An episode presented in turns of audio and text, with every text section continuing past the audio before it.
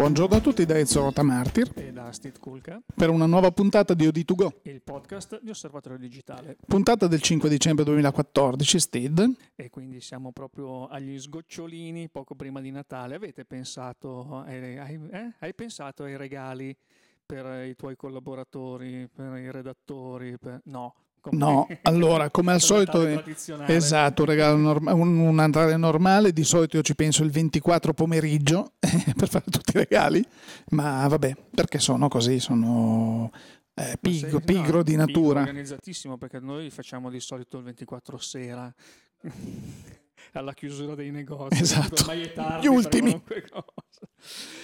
Vabbè, Allora, penso che questo sia un problema comune di tanta gente, eh, sì. a molti, Eh, a parte quelli che si sono mossi con il Black La- Friday largo anticipo. famoso, eh, di cui parlavamo settimana scorsa, Black Friday, questo eh, appuntamento tradizionale con le promozioni e gli sconti dei retailer americani Ti fermo subito. sarà il primo argomento Ecco, del sommario. Ah, perché sono me- mesi che non facciamo più sommario, ci dicono non c'è più sommario in questa trasmissione. No, c'è.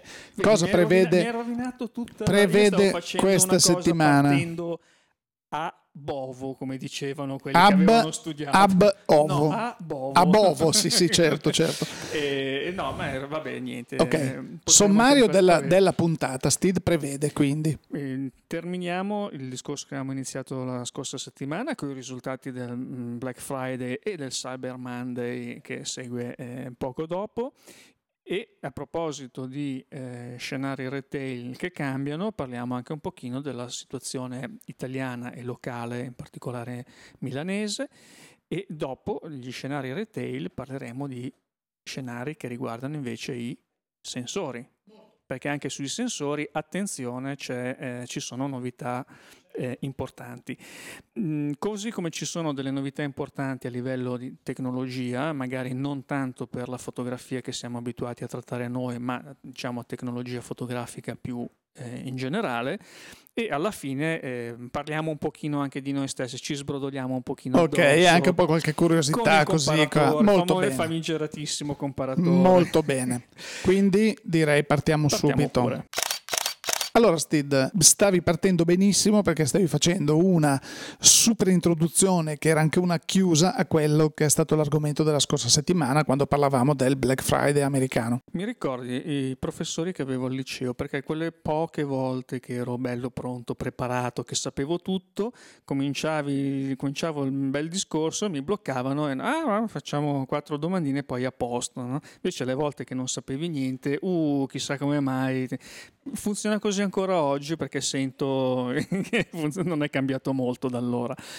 No, ehm, Black Friday, Black Friday c'è già qualche primo risultato, ne avevamo parlato settimana scorsa di questo avvenimento che tocca principalmente il mercato statunitense, ma poi si è un po' diffuso come sempre nel resto del mondo e il Cyber Monday, Cyber Monday che sarebbe eh, quel lunedì dedicato proprio esclusivamente alle promozioni online. È tra l'altro, ecco una cosa, Cyber Monday è ormai un, eh, avvenimento tradizionale e oltretutto è uno mh, di quegli eventi che vengono ufficialmente analizzati per valutare lo stato di salute dell'economia statunitense, comportamenti dei consumatori, propensioni di spesa, eccetera, eccetera. E eh, sembra quasi che eh, sia un evento che esiste da sempre. In realtà sono andato un po' a scartabellare e il primo eh, Cyber Monday in realtà risale al 2005, quando un retailer online americano ebbe l'idea di eh, dire ma perché non offrire un'opportunità a coloro i quali magari il venerdì prima non sono riusciti ad approfittare delle offerte speciali dei negozi tradizionali perché le code, il tempo, tutte eh, solite cose e facciamo un, un qualche cosa apposta eh, online. Anche magari con lo scopo non dichiarato ma evidente di approfittare un pochino dei, rimasugli della capacità di spesa di, questa, di questo periodo dell'anno. E in eh, dieci anni, perché dal 2005 al 2014 questo è stato il decimo eh, Cyber Monday, eh, ormai è diventato veramente un indicatore dell'economia eh, controllato dagli analisti di borsa, da, dalle grandi società di, di analisi. Tra l'altro io so che il Black Friday, o meglio questi 3-4 giorni, appunto compreso il Cyber Monday, che eh, ormai danno un'indicazione eh, su come andrà il Natale. Cioè, tante, negli Stati Uniti in particolare, ci si basa sull'andamento di questi giorni per capire poi come sarà Natale, le vendite nel, nel periodo natalizio, insomma, si, è un indicatore. Come è andato quest'anno? Sì, è un indicatore anche perché tradizionalmente le spese di Natale negli Stati Uniti partono proprio con eh, questo periodo che mm, sono i giorni successivi alla festa del Thanksgiving. Ringraziamento, sì. Il ringraziamento, esatto. E, e chiaramente poi eh, diventa statisticamente mm, un indicatore. Eh, non è andato benissimo quest'anno eh, per due motivi. Eh, Innanzitutto il dato economico generale eh, ha fatto riscontrare una flessione circa del 10% eh, rispetto all'anno scorso, ma è una flessione che è stata giustificata almeno parzialmente dal fatto che i grandi retailer, le grandi catene tradizionali come Walmart per intenderci, in realtà avevano già iniziato con delle offerte speciali in negozio eh, già dalla fine di ottobre. Quindi diciamo che eh, si rimanda a dopo le feste per una lettura completa del periodo novembre-dicembre, ottobre-novembre-dicembre rispetto alla, all'anno precedente per capire se c'è stato semplicemente uno spostamento eh, temporale della spesa eh, o se la spesa effettivamente è variata e, di quanto se in più o in meno. L'altro dato mh, anche questo che dovrebbe far riflettere, eh, riguarda più eh, particolarmente, specificamente il eh, Cyber Monday, ma diciamo Cyber Monday esteso un po' tutto il periodo.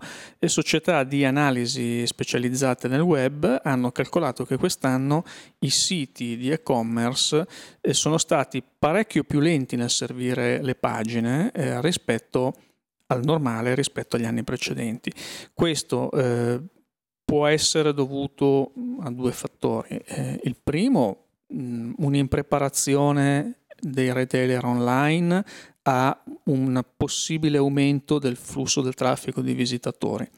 Eh, l'altro, il fatto che eh, le pagine web, lo sappiamo tutti, eh, lo vediamo tutti i giorni su tantissimi siti, sono sempre più cariche, sempre più pesanti, sempre più eh, ricche di grafiche, animazioni, video, questo, quello, quell'altro e chiaramente tutti questi dati vanno trasferiti e appesantiscono i ah, server, banalmente, le linee. Banalmente, Steve, se tu ricordi, Amazon quando apparve e vendeva libri e poi dischi, poi ha cominciato a introdurre qualche apparecchiatura, i film, poi le apparecchiature elettroniche, Beh, adesso trovi, ci trovi le scarpe, le mutande, è, è ovvio che questi hanno miliardi di articoli e a parte che sono bravissimi perché poi tu ti iscrivi eh?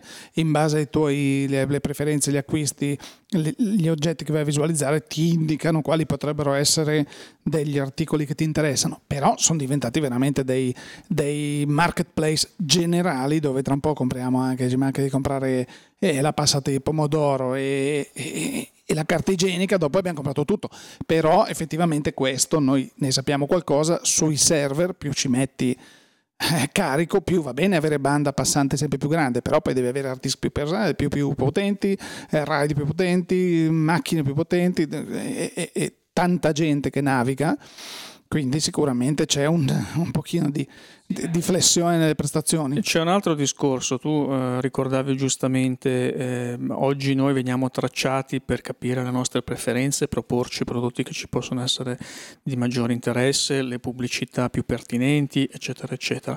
Questo significa che dietro ogni pagina c'è comunque un calcolo sempre più pesante, che attenzione non è un calcolo che avviene solamente sul server del commerciante online, del negozio online, perché queste attività vengono spesso eh, assegnate a società esterne, per esempio chi serve la pubblicità sappiamo sono società esterne, chi segue l'analisi per esempio può essere Google Analytics, possono essere altre società. Eh, voi vedete anche tutti questi link ai social media, chiaramente significano che ogni pagina che viene scaricata viene fatta un'interrogazione al sito del social media in, eh, in questione. Questo significa che quando noi andiamo sulla pagina del negozio X, in realtà andiamo a prendere dati, andiamo a contattare server di n altre società. Che sono poi dislocati in n parti del mondo. E che non è detto che siano attrezzate per supportare i picchi di traffico dei vari Cyber Monday e compagnia bella. Quindi io Amazon della situazione posso essere eh, assolutamente attrezzata per qualunque volume di traffico, ma poi mi avvalgo delle pubblicità di mh, mm, trade doubler che invece è mh, mm, fissato su una media annuale elevata finché si vuole ma non capace di gestire il picco. E questo rallenta chiaramente il, eh, il serving delle pagine perché una pagina viene poi visualizzata completamente quando ha recuperato i dati e le informazioni da tutti i vari server. Quindi anche questo può essere una, un elemento eh, di cui tener conto. Vedremo poi a questo punto a gennaio, eh, riparleremo di eh, Black Friday, Cyber Monday e White Christmas, White Christmas. per fare un pochino il punto eh, della situazione e poi ricordo sempre che a inizio dell'anno, quando poi verranno dati, forniti i dati ufficiali da parte della, dell'associazione giapponese dei produttori di fotocamere, Camere e come sempre, che è CIPA, e come sempre noi eh, vi proporremo sulle pagine di osservatorio un riepilogo e un'analisi dell'andamento del mercato fotografico del 2014. Quindi chi è appassionato e interessato ad argomenti eh, riguardanti il retail e il commercio nel settore fotografico stia sintonizzato sul podcast e sulle pagine di osservatorio perché senz'altro materiale per riflettere e spunti per idee ce ne saranno non pochi come sempre. C'è però anche un risvolto nazional-locale, diciamo, di questo, di, dell'andamento del mercato, perché non ci sono solo questi mm, marketplace virtuali, ma ci sono, ne stiamo parlando anche in queste ultime puntate a proposito del, dei cashback e cose di questo genere, di un ritorno della gente, degli acquirenti nei negozi per avere un contatto umano, per avere un contatto fisico, per, anche con l'oggetto, perché in occasione di workshop o di questi cashback ci sono delle, dei seminar eh, locali dove c'è il product manager oppure il, il rappresentante, nel caso di eh, Fujifilm, l'ex photographer che dimostra la bontà dei prodotti. E quindi c'è la voglia di tornare nei negozi, però ci sono anche tante situazioni contingenti che portano eh, ai noi, direi, alcune eh, realtà molto famose, perché ne abbiamo viste a Milano, per esempio, ce n'erano tante che hanno chiuso, che erano però dei, eh, diciamo dei grossisti, chiamiamoli così. Adesso sta di fatto che la voce non è stata confermata, dietro la nostra telefonata non è stato detto sì, è confermata questa cosa però non è anche stata mm, smentita, quindi mm, uno dei tre rappresentanti del trade milanese, che è DPF, dove tra l'altro su Osservatorio troverete un, un, un, in archivio un, profilo perché era, era, ed è una bella, bellissima realtà, eh, però è stata penalizzata da, da, alcuni eventi, tra cui questa area di non circolazione libera che si chiama Area C a Milano, e loro sfortunatamente per veramente 150 metri, 200 metri sono rientrati in quest'area C e hanno visto nel corso degli anni un crollo della, eh, de, de, del pubblico. Era, è stato un negozio molto grande, è un negozio molto grande che si rivolgeva dove tanti professionisti attraversavano la città per venire da loro perché va avanti da generazioni e poi avevano tantissimo materiale, hanno tantissimo materiale da, allora dalle pellicole, dalla carta di stampa, da, dai materiali di sviluppo, a tutti gli accessori, le macchine digitali, ai computer e così via, è penalizzato dalla location e penalizzato dal fatto che il mercato cambia, Steve. Oggi le grandi case mh, anche nei confronti di questi negozianti, fotonegozianti molto grandi, eh, sono costrette a attuare delle politiche di vendita che non sono più quelle di una volta, dove eh, come in tutti i campi si pagava 30, 60, 90, 120, come tu come, come compri questi volumi non c'è problema, ti faccio dei pagamenti particolari. No, oggi ti faccio lo sconto massimo, quello che vuoi, ti do, eh? ma il pagamento è praticamente immediato e questo vuol dire per tanti negozianti eh, trovarsi la terra sotto i piedi che viene a mancare. In questo caso vuoi eh, l'impegno economico, vuoi, credo, la mancanza di, perché poi nella zona in cui si trova DPF non c'è parcheggio, perché è una zona in centro a Milano, dentro all'area C, in più arrivi e la macchina o la fai esplodere se no te la metti in tasca, se no non c'è mai parcheggio, tra l'altro è una zona residenziale, c'è anche l'università, insomma è un, è un problema grosso. Conosciamo bene perché sono, ecco, sono a distanti 300 metri da noi, quindi e questo è purtroppo mm, molto triste perché come parlavamo nei podcast precedenti, appunto, ah meno male, dai, belle queste iniziative che riportano il pubblico a contatto con il negoziante perché si ricrea un pochino l'ambiente che c'era una volta, ma anche perché si andava, ai nostri tempi, eh, si andava nel negozio di fotografia per così curiosare tra le cose nuove, eh, ma poi si creava un ambiente quasi di amici, un club, una situazione dove ascoltando i più grandi, ascoltando i professionisti, avevi tanto da imparare, potevi rubare qualche segreto, piccolo segreto magari, però eh, qualche suggerimento, eh, imparare ad usare meglio un, un, un oggetto. Eh, era una bella cosa che poi si è andata perdendo negli anni con il discorso di no ma tanto compro su internet infatti questo è capitato tra l'altro era così per i negozi di elettronica. Assolutamente per i negozi di dischi di, di, di dischi, esatto. esatto. Era mh, mm, punto di riferimento, di incontro, oggi si direbbe di socializzazione, eh, di chi aveva degli interessi in comune, si imparava appunto da chi era più esperto, nascevano amicizie, progetti, iniziative. Io credo che eh, poi in questi anni tutto questo è stato senz'altro mangiato dall'online, ma credo che piano piano ritorneremo a qualcosa del genere perché vedo che anche l'online sempre più viene utilizzato ormai per organizzare eventi, incontri di persona, mentre fino a qualche anno fa gli incontri si facevano esclusivamente online. Oggi l'online è spesso un modo per organizzare incontri alla vecchia maniera, analogici, diciamo eh, così. E i ruoli dei negozi, specialmente nel, nel campo fotografico, eh, sono ruoli importanti. Mm, succede un po' quello che è successo, se vuoi, quando c'è stato il boom della grande distribuzione in Italia. La grande distribuzione ha fatto fuori i piccoli negozi tradizionali che erano abituati a lavorare in un certo modo. La grande distribuzione ha fatto piazza pulita.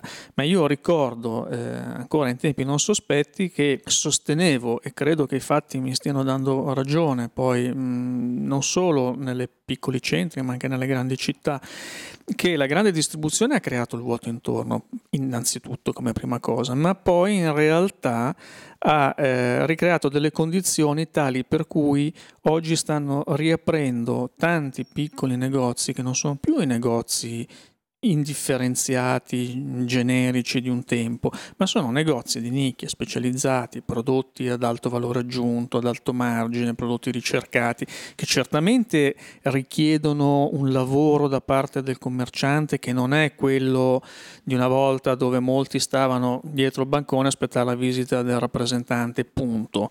Eh, io vedo cioè, quelli del macellaio che si porta le sue bestie in Piemonte, poi prende gira la macchina, va in Toscana a prendere l'olio piuttosto che altri prodotti, poi se ne va nel Veneto e quindi c'è tutto un, è un lavoro ma sono lavori che danno grande soddisfazione perché sono lavori che oltretutto trovano un mercato che non è un mercato magari dei grandi numeri, ma è un mercato attento a proposte di un certo tipo. Ma sai, noi abbiamo lavorato, noi nel senso in generale, in questi anni si è lavorato tanto sul volume. Non più si è dimenticato il valore. Allora, per chi non è avvezzo alle materie economiche, eh, ci sono due modi di fare margine, cioè un'azienda, un professionista, un negozio, chiunque abbia un rapporto eh, produttore, venditore barra cliente, in qualche modo per pagare le proprie spese deve avere un margine tra quello che paga ciò che vende e il prezzo a cui lo vende. Se tu a un certo punto dici guarda io ho un margine, io ho provato eh, quando ho vissuto in prima persona il discorso di, dei prodotti di Apple Computer, che un tempo avevano un margine di un certo tipo, c'erano negozi contentissimi, ti seguivano, ti facevano i corsi, ti, ti, ti accompagnavano a casa, venivano a installarti la merce e tutto. Dopodiché questa cosa è scomparsa perché Apple è stata una delle prime a dire no, non c'è più un listino, il prezzo è indicato è questo, voi avete uno sconto ridicolo, dopodiché vediamo sui volumi che fate forse. Questo anche con le automobili, ormai non c'è più il rivenditore che dice ah ma io tanto ho il 30% sulla vettura, ti faccio il 20% di sconto, mi tengo il 10%. No, ti faccio lo sconto massimo che posso fare perché è quello della campagna che vedi in tv che mi supporta così. Io più macchine vendo alla fine dell'anno se ho raggiunto i miei target, anche se adesso addirittura ho sentito che i target sono mensili, eh, ho raggiunto il mio target, la casa madre mi riconosce un benefit. Qui si parla di volumi, quindi vendo tantissime cose e eh, guadagno un euro a prodotto, vendo 2 milioni di prodotti, ho, fatto, ho guadagnato 2 milioni di euro. Diverso è se invece io ho un margine, quindi un valore sul prodotto e dico no, qui eh, guadagno 27 euro, ma questi 27 euro mi permettono di avere due persone in negozio che seguono il cliente quando arriva, che può volere eh, l'ottica da 2000 euro, ma magari vuol comprare semplicemente un filtro da 30 euro, oppure vuol semplicemente chiedere qual è la differenza tra una reflex e una mirrorless, che oggi a chi lo chiedi? Devi andare su internet e dire differenza, leggi, c'hai voglia di leggere, sei stanco, non hai capito, non capisci, vai in confusione. E adesso sto facendo degli esempi un po' così a braccio, però il concetto è questo. Stiamo, a mio avviso, tornando nella fase del valore. Cioè, basta volumi, i volumi si faranno sempre ovviamente, ma non saranno più tutti rivolti alla grande distribuzione, per esempio dove lo stesso prodotto lo trovi al 25% meno di quanto lo trovavi nel negozio sotto casa, dici come mai? Questo qua è un ladrone? No, perché poi la gente dice, ah, quello lì è un ladro prezzo di listino 2000 euro, questo ce l'ha a 2000 euro, vado al, adesso il Troni e lo trovo a 1680. E come mai quel ladrone sotto casa? Perché quel ladrone sotto casa purtroppo non ha sconti. Quindi, certo, è lì ti dice si sintonizza così, te lo porto a casa al televisore per dire te lo sballo, te lo metto, te lo monto così. Quelli del Troni ti dicono dove abiti? Lì non c'è problema, te lo consegniamo forse gratuitamente, se no con 30 euro te lo portiamo a casa, ecco il cartone, arrivederci, grazie. Ah ma non so usare il telecomando.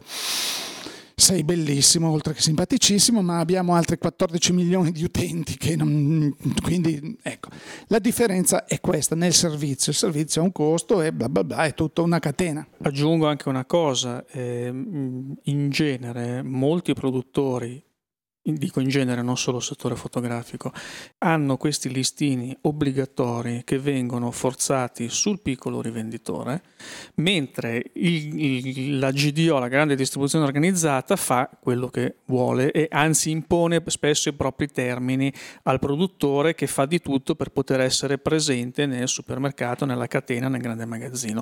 Quindi anche questo, perché poi dopo tu sei concessionario esclusivista della casa X nella provincia provincia di Biella, sì. eh, devi tenere quei prezzi di listino. Certo. Se tu non tieni quei prezzi di listino, ti tolgono l'esclusivista l'esclusività, l'esclusiva mm. e la danno al tuo concorrente. Poi c'è il mega magazzino che vive magari non tanto sul margine del prodotto quanto sui margini finanziari perché incassa anche. dal consumatore anche, anche. subito e paga il fornitore a sei mesi o un anno esatto, perché lui esatto, se lo può esatto, permettere. Certo.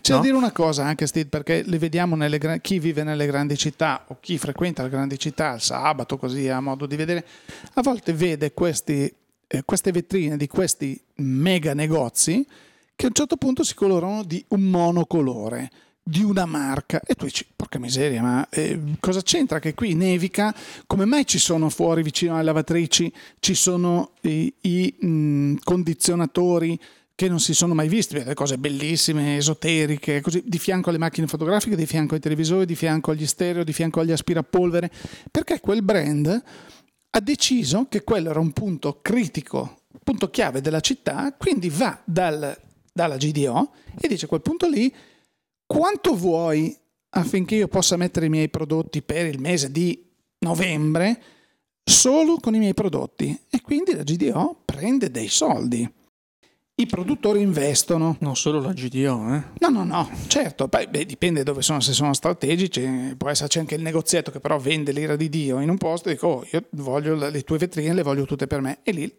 investono.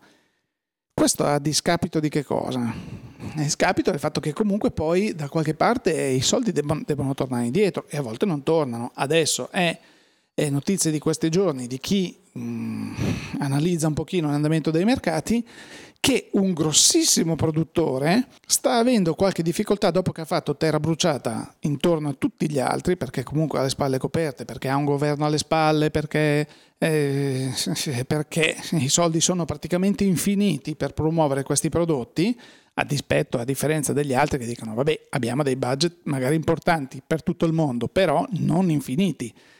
E invece qui dice, mancano i soldi, cioè ne stampiamo un po', perché tanto siamo noi il governo, quindi adesso scherzi a parte. E però in qualche modo, oltre a rovinare il mercato, perché poi gli altri, gli altri concorrenti, gli altri marchi dicono come faccio io a mettermi in concorrenza con questo che viene da te, appunto, dice guarda, ti do questi soldi per avere le, le vetrine del tuo negozio, in più ti do questo eh, materiale che si parla di cifre veramente importanti a 6-7 zeri eh, per tutto l'anno mi paghi a fine anno e gli altri dicono no guarda dovresti pagarmi subito però il negoziante ti ride in faccia. Poi arriva la fine dell'anno. Poi arriva la fine dell'anno tirano una riga e dice eh, eh, qui però c'è un disavanzo di 40 milioni come mai e allora saltano le teste, a volte saltano delle teste che dovevano saltare anche prima perché erano delle teste di vitello o delle teste disabitate, come sento dire eh, ultimamente, che comunque è molto bello e che occupano posizioni di rilievo.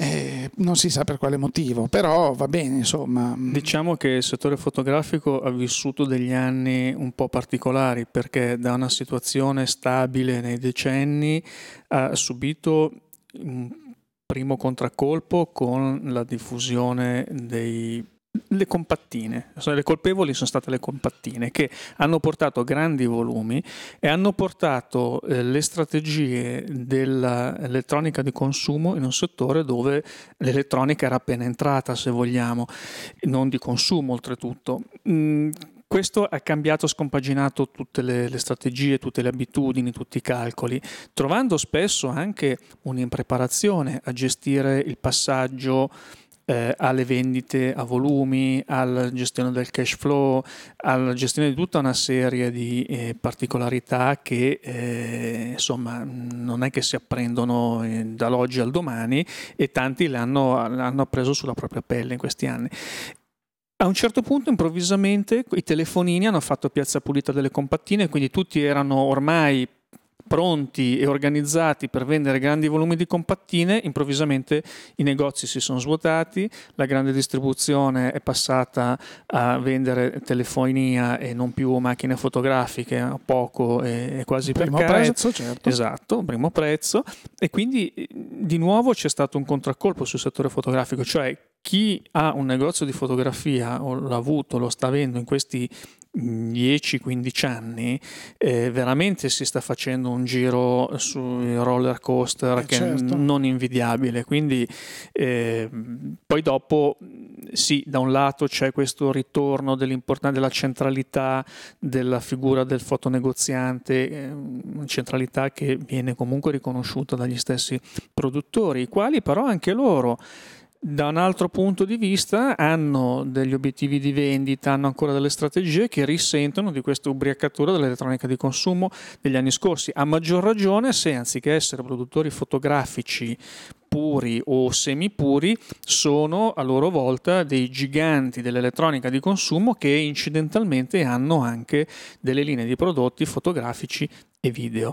Sai, nel momento in cui poi in questi casi le linee di, di eh, prodotti fotografici vanno male, il grande management, quello che non sta a gestire la, la, la cosa italiana o la cosa locale, ma eh, il giapponese di turno, l'americano di turno, cosa fanno? Dicono, cos'è che va male? Qual è il comparto che va male? Fotografia, chi se ne frega, tagliamo, cos'è che andiamo? Lavatrici, l'anno prossimo lavatrici a manetta, capisci?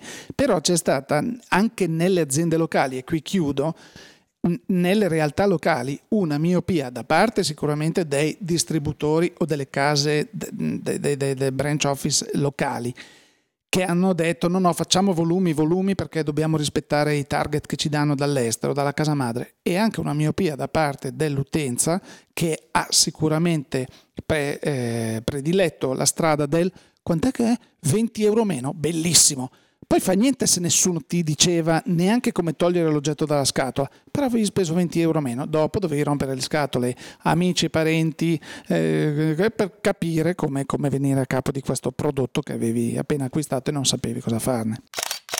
Ezio, questo per quanto riguarda gli scenari eh, retail ne parleremo ancora, eh, ma non sono gli unici scenari che stanno cambiando. C'è anche uno scenario importante che riguarda i sensori fotografici, o meglio la produzione dei sensori. Noi sappiamo che ci sono alcune aziende che producono sensori, sono Sony, sono Canon, sono altre società eh, specializzate magari meno note al grande pubblico, ma anche qui ci, c'è qualche cosina che sta cambiando ed è direi significativo. Sono mm, ancora un po' voci di corridoio, ma forse qualcosa più che voce di corridoio, quindi ci sentiamo di poterne parlare. E sapete che non amiamo la speculazione no, però, troppo però forzata. nel caso specifico, Steve, sappiamo che non è, non è notizia di oggi, non siamo noi a scoprire questa notizia, che Sony, per fare un nome, eh, produce sensori perché ha, ha, poi aperto proprio un'azienda solo per la produzione di sensori. E questi sensori sono finiti eh, da tutte le parti, tipo sulle Hasselblad grosse, cioè parliamo quindi CMOS, di CMOS di medio formato, Phase quasi, Phase One hanno questi sensori che sono eh, eccellenti. E i sensori Sony ovviamente eh, finivano e finiscono anche su macchine come le Nikon, non lo diciamo noi, cioè è stato scoperto che chi ha aperto una macchina ha detto ma come sensore Sony. Sì, Nikon compra i sensori da Sony. Sony ovviamente impiega i suoi sensori e mm, con una differenza che fino adesso le nuove tecnologie Sony ha detto ok prima le diamo al mercato dopo le implementiamo sulle nostre macchine adesso Sony ha detto signori prima le nuove tecnologie le implementeremo sulle nostre macchine dopodiché le, le daremo anche a voi la voce vuole che un altro produttore gigantesco di sensori come Canon abbia scelto probabilmente per, quelle, per quei discorsi che stavamo facendo poc'anzi. Eh, ci conviene fare tutti i sensori che facciamo? No. Allora, per una certa linea, sai cosa facciamo? Li compriamo. Chi li fa bene? Sony. Va bene. È possibile che una certa gamma di prodotti Canon, che fino ad oggi hanno sempre e solo ed esclusivamente utilizzato sensori fatti in casa, vadano ad implementare dei sensori perché sono evidentemente più convenienti e altrettanto capaci e altrettanto performanti, per cui ecco, queste sono le, novità e come cambiano gli scenari. Probabilmente potremo vedere qualche cosa di nuovo già al CES di Las Vegas o al CPU Plus di Yokohama, cioè già potrebbero esserci degli annunci dove su una macchina marcata in un certo modo il sensore non sia più fatto in casa ma venga comprato pronti via. E il fatto che adesso Sony dia priorità ai propri prodotti per i nuovi sensori direi che la conferma ed è un ulteriore passo avanti nella strategia fotografica di Sony che quando ha mosso i primi passi in questo mercato qualche anno fa era stata accolta con molto scetticismo e direi che ultimamente eh, sta diventando secondo me un concorrente molto pericoloso per tanti. Quindi aspettiamoci nel 2015-2016 delle mosse che potrebbero avere avere dei, cambiamenti, dei contraccolpi sì, dei cambiamenti altri, di, di, di un... non su Canon, non su Nikon, no, però... Certo. E Sony sta eh, in Italia è in forte backorder per quanto riguarda le Alpha 7, qualsiasi modello, proprio perché è la macchina che ha più utenti che vengono dal mondo reflex professionale che decidono di fare il salto e passare su una macchina a formato pieno, sensore a formato pieno, che non sia reflex ma eh, mirrorless. Quindi, perché lo, lo, diciamo sempre, le ottiche sono Zeiss, sono quindi di ottima qualità, il sensore è, è, di ottima qualità, la macchina pare che sia favolosa, tant'è che ne risente un po' anche la stampa, cioè eh, purtroppo tante case non hanno addirittura i sample da dare perché preferiscono anche le tre macchine, cinque macchine che ci sono in giro soddisfare la richiesta di mercato piuttosto che darla alla stampa, che tanto in qualche modo tra una fiera, un evento, così riesce a vederle. E vedremo, perché secondo me il 7% di mercato che si sta prendendo la mirrorless, che è tanto rispetto a quello 0,2 che c'era fino a poco tempo fa, tra qualche anno potrebbe essere lì lì con quello delle reflex, insomma. Dai sensori alle tecnologie fotografiche più in generale, anche qui ci sono un paio di novità, eh, le presentiamo come curiosità perché non sono eh, relative a prodotti di consumo, cioè. prodotti di mercato, sono mm, diciamo ricerche di nicchia molto specifiche ma che sono comunque interessanti. E le novità eh, di questi ultimi giorni eh, riguardano innanzitutto la presentazione di eh, quella che è stata etichettata come la macchina fotografica più veloce del mondo.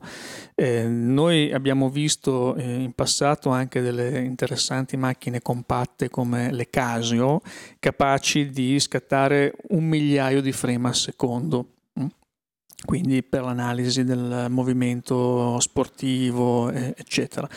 Per le classiche foto della freccia del proiettile che buca la mela, quelle che abbiamo viste tutte quelle, quelle foto. Qui invece noi abbiamo una macchina fotografica, un sistema fotografico capace di scattare un miliardo di immagini al secondo, quindi direi una cifra veramente... Mi immagino la scheda di memoria che tu debba usare.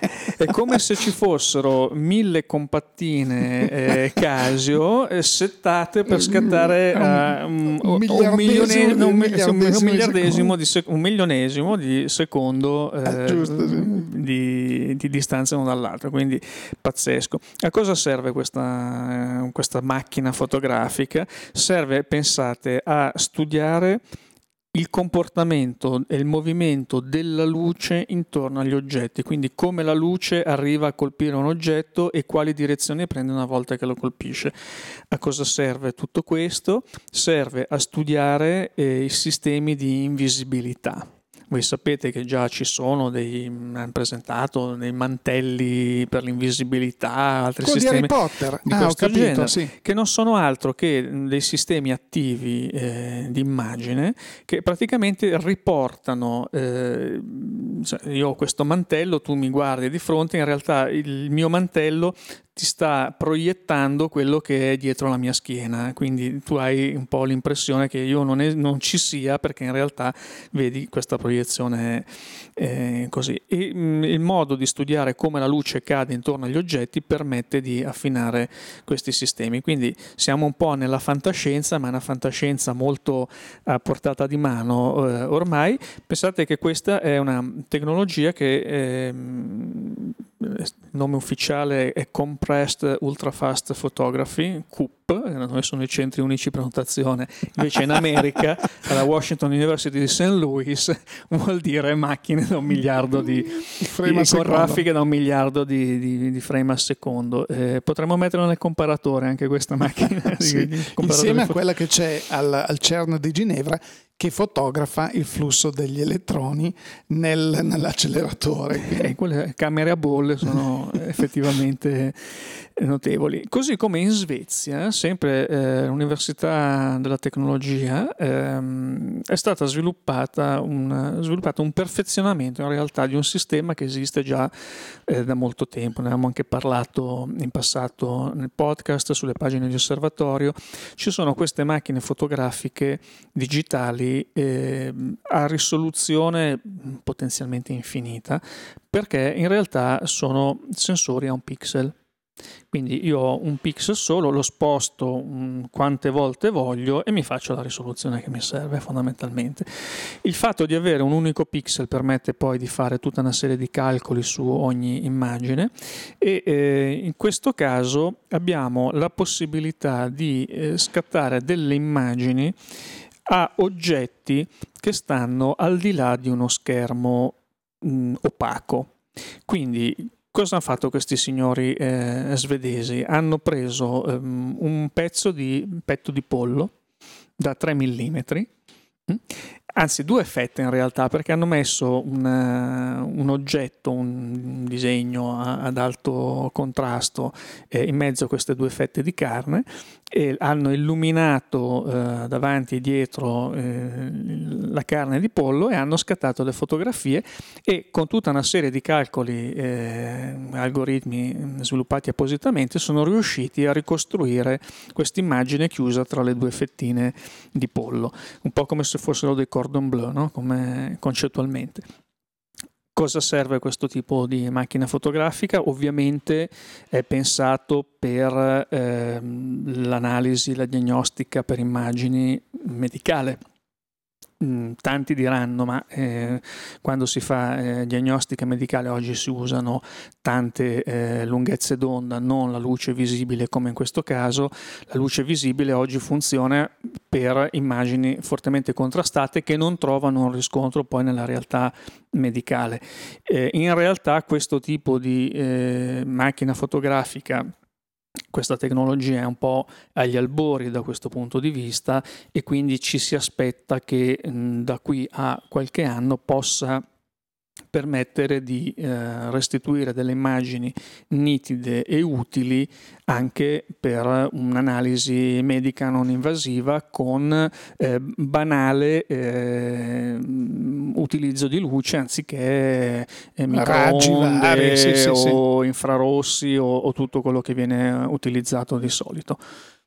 In contrapposizione a questa cosa svedese, io direi che c'è un altro colosso svedese che in questo momento però si è sempre occupato di mobili, parliamo e di e di polpettine, esatto, eh, che è Ikea che ha lanciato questa macchina fotografica Knappa, eh, cioè nel, nella regola dei loro nomi, eh, che è una macchina per tutti di cartone con due stilo con la sua bella presa USB, quindi riutilizzabile, è una macchina fotografica, adesso le specifiche non sono ancora state rilasciate neanche il giorno in cui la, la, la, la vera data di rilascio, però si sa che si farà.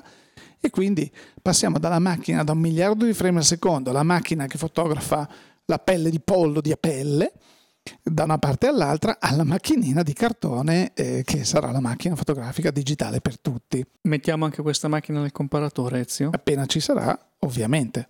A proposito di comparatore, e poi chiudiamo perché siamo in ritardissimo come sempre, ehm, a proposito di comparatore dobbiamo ringraziare ancora una volta i nostri grazie a tutti, a tutti gli utilizzatori, sì. e utilizzatori perché anche nel mese di novembre abbiamo battuto ogni record, precedente sì. record di consultazioni e, e, insomma siamo veramente felici, mh, mm, ci piace mh, mm, che questa idea che avevamo avuto qualche tempo fa eh, abbia effettivamente trovato riscontro e, e serva. Eh, è sempre un, un, lavoro, come diciamo ogni volta, un lavoro non da poco tenerlo aggiornato, ampliarlo, rivederlo, perché reggere alcune sviste o così che ci sono state in passato, certo. Sì, e, e poi a volte eh, diciamo mh, trovare qual è il dato giusto quando le fonti ufficiali ce ne danno diversi in contrasto Esatto, come abbiamo detto eh, quindi, altre puntate, sì. E quando viene annunciata una macchina vengono rilasciate delle informazioni, poi andiamo sei mesi dopo scopriamo che, che sono diverse, sono diverse sì, sì, va bene, va bene Comunque, così, ci può vabbè. stare. E, ehm, il comparatore comunque non va mai in vacanza, vi è sempre a vostra disposizione. Se per questo Natale avete intenzione di acquistare o di cambiare macchina fotografica, potete confrontare centinaia e centinaia di modelli eh, presenti e passati di qualunque genere e quindi è uno strumento che mettiamo a disposizione. Eh, buona caccia, buoni confronti e buon divertimento. Molto bene, Steve. Quindi anche per questa puntata direi che abbiamo, non ci resta altro che ricordare i nostri eh, i nostri indirizzi. Sì, Osservatorio Digitale lo trovate a www.osservatoriodigitale.it, fotoguida su www.fotoguida.it con il comparatore, poi abbiamo le nostre pagine sui social media, su Pinterest, Facebook, Facebook, Twitter. Quant'altro e eh, il nostro podcast invece vi aspetta come sempre venerdì prossimo dalle 13 eh, su poi? feed Sì, sì, e sì, poi quando- su Feedburner praticamente subito e su iTunes quando mamma Apple decide di aggiornare eh, le sue informazioni. Ehm, Per il resto direi che è proprio tutto e quindi da Steve Kulka E dai Zero Tamarti. grazie per l'ascolto. E a risentirci.